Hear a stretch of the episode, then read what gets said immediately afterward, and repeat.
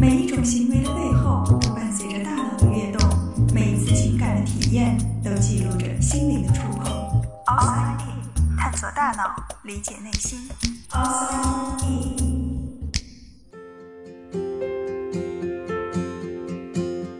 欢迎来到 Outside In，我是冰峰。曾经有一部韩国综艺节目，名字叫做《看见你的声音》。节目我没有看过，对韩综也没有什么兴趣。不过这个名字很特别，因为它听起来和我们今天的主题有几分相近。联觉这个词，可能在很多人听来会比较陌生，但联觉现象也的确非常的神奇。在联觉者的世界中，每一个数字、字母、形状可能都会对应一种颜色，比如说菱形是红色的，字母 A 是绿色的。又或者，不同的声音会让他们的舌尖感受到不同的味道。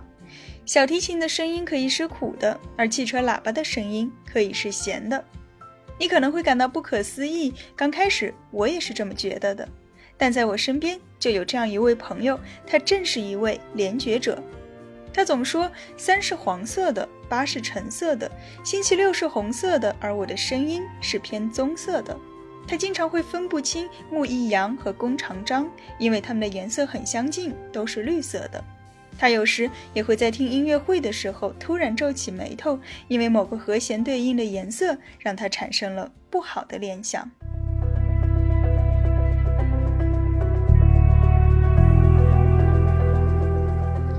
在心理学中，联觉被认为是当一种感官受到刺激的时候，会连带产生另外一种感觉或者知觉。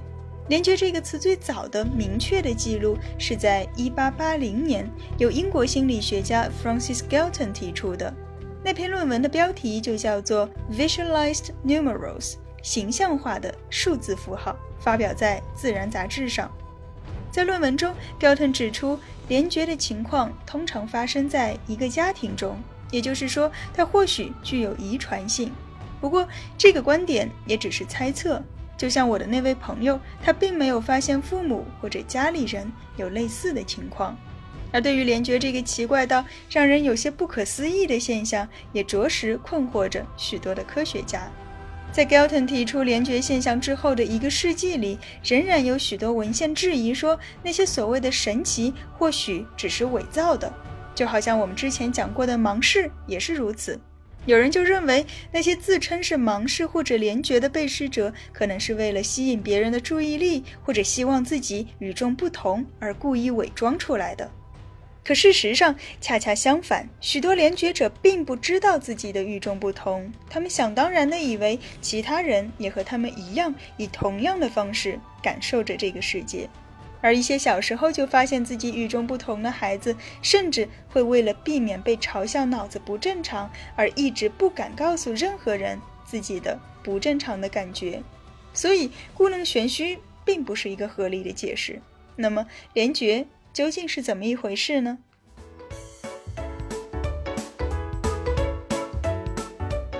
目前认为最常见的联觉应该是颜色与字母或者数字的联觉。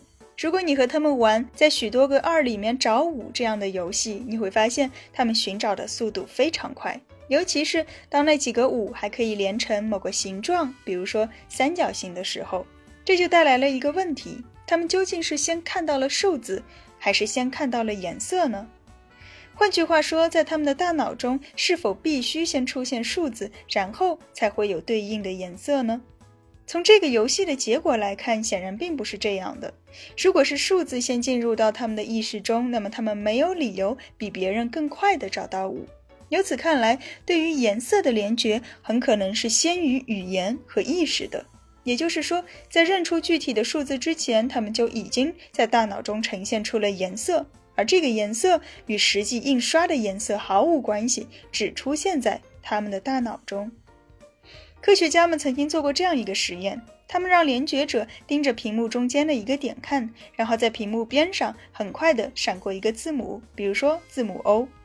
这样的方法，其实在我们之前的节目中已经反复的提到过，就是为了避免让我们的视线转移过去，所以必须在出现之后非常快的就消失。如果这个字母足够大的话，那么正常情况下，我们普通人和联觉者一样，都能够用余光识别出它是字母 O。但是，如果我们在这个 O 的边上又放了一些其他的字母作为干扰，那么很多人就会分辨不出中间的 O 了。这个现象被称为视觉拥挤 （visual crowding）。今天就不做详细的展开了。我想说的是，对于联觉者，虽然他们也会说自己没有看清中间的字母，但还是会推测说：“我感觉中间是蓝色的，那么它应该是字母 O。”有没有觉得它和我们之前说过的盲视很像呢？尽管看不到，但我知道。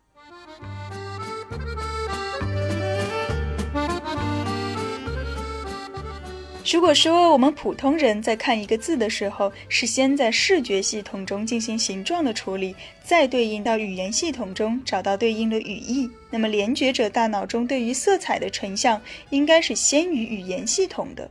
但奇怪的是，它们并不是对任何图形都会产生颜色的联觉。比如说，一些形状奇怪的文字，它们完全不认识，也不会出现对应的颜色。这似乎又意味着颜色是以语言为前提的。我们首先得认得，才会有颜色。另外，也有许多的研究表明，联觉现象并非完全是先于意识的，它同样也可以由我们的注意力来控制。比方说，当我们给联觉者看一个由许多个 A 组成的字母 E 的时候，他们既可以看到 A 对应的颜色，也可以看到 E 的颜色。这完全取决于他们的注意力是在整体还是在细节。语言和色彩究竟哪个在先，哪个在后？有一些研究认为，问题可能是出在大脑中的一个叫做角回的地方，它位于大脑的后方，是我们语言系统中非常重要的一环。简单来说，它一头连接着我们大脑中的词库，而另一头则是负责语言理解和输出的部门。在角回的边上挨得很近的地方，就是一个负责颜色处理的区域。所以，很可能是当大脑把看到的形状与词库进行比对，并将信号传输到角回的时候，被隔壁的颜色区给偷偷看到了。于是，颜色就悄悄地泄露了机密，让联觉者。提前知道了答案。更巧的是，角回本身的作用，它其实也包含了不同感官之间的联动。比方说，当我们在听到某样东西的时候，我们的大脑中很可能会浮现出这个东西的样子，甚至还会出现它们对应的字会怎么写。只不过，联觉者比我们多了一条联动的神经，因而变得与众不同。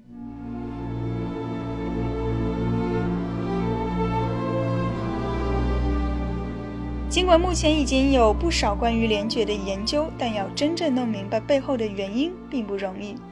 许多解释也只是一种理论或者推测，就像盲视一样。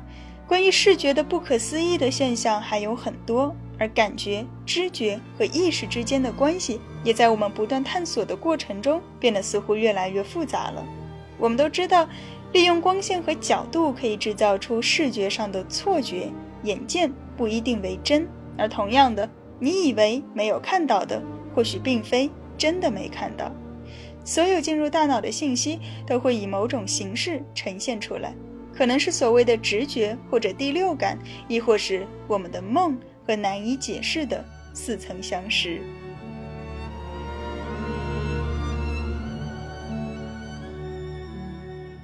探索大脑，理解内心，Outside In。